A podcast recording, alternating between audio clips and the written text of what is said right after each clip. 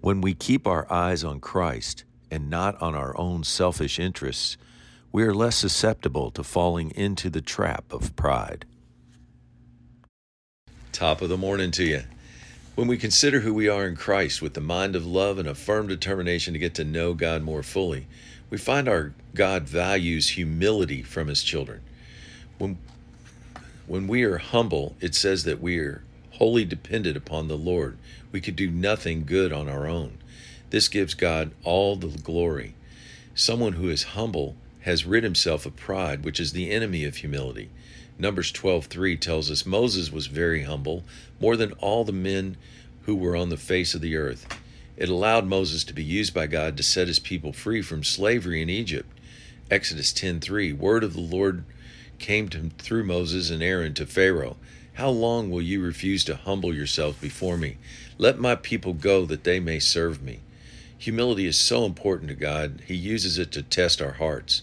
Deuteronomy 8 2 The Lord your God led you through the, these 40 years in the wilderness to humble you, to test you, to know what was in your heart, whether you would keep his commandments or not.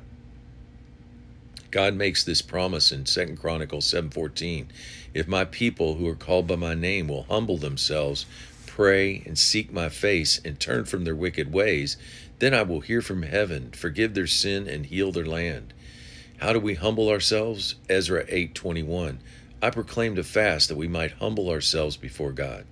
1 Peter 5 7. Cast all your cares on him, for he cares for us.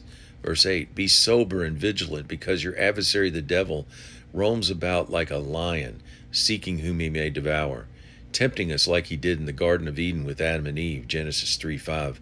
You can be like God if you eat of the forbidden fruit.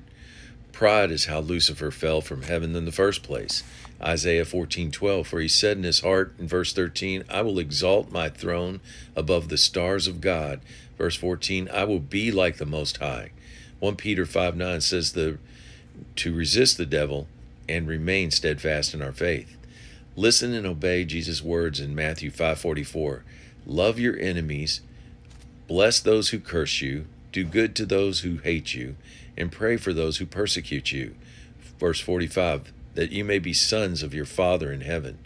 As we increasingly humble ourselves before the Lord, we can expect Him in Psalm 25 9 to teach us His ways, Psalm 147 6 to lift us up, Proverbs 3 34 give us grace, and Proverbs 11 2 give us wisdom, Isaiah 29 9, uh, 19 our joy in the Lord will increase, in Isaiah 57 15 he will revive our spirits and hearts.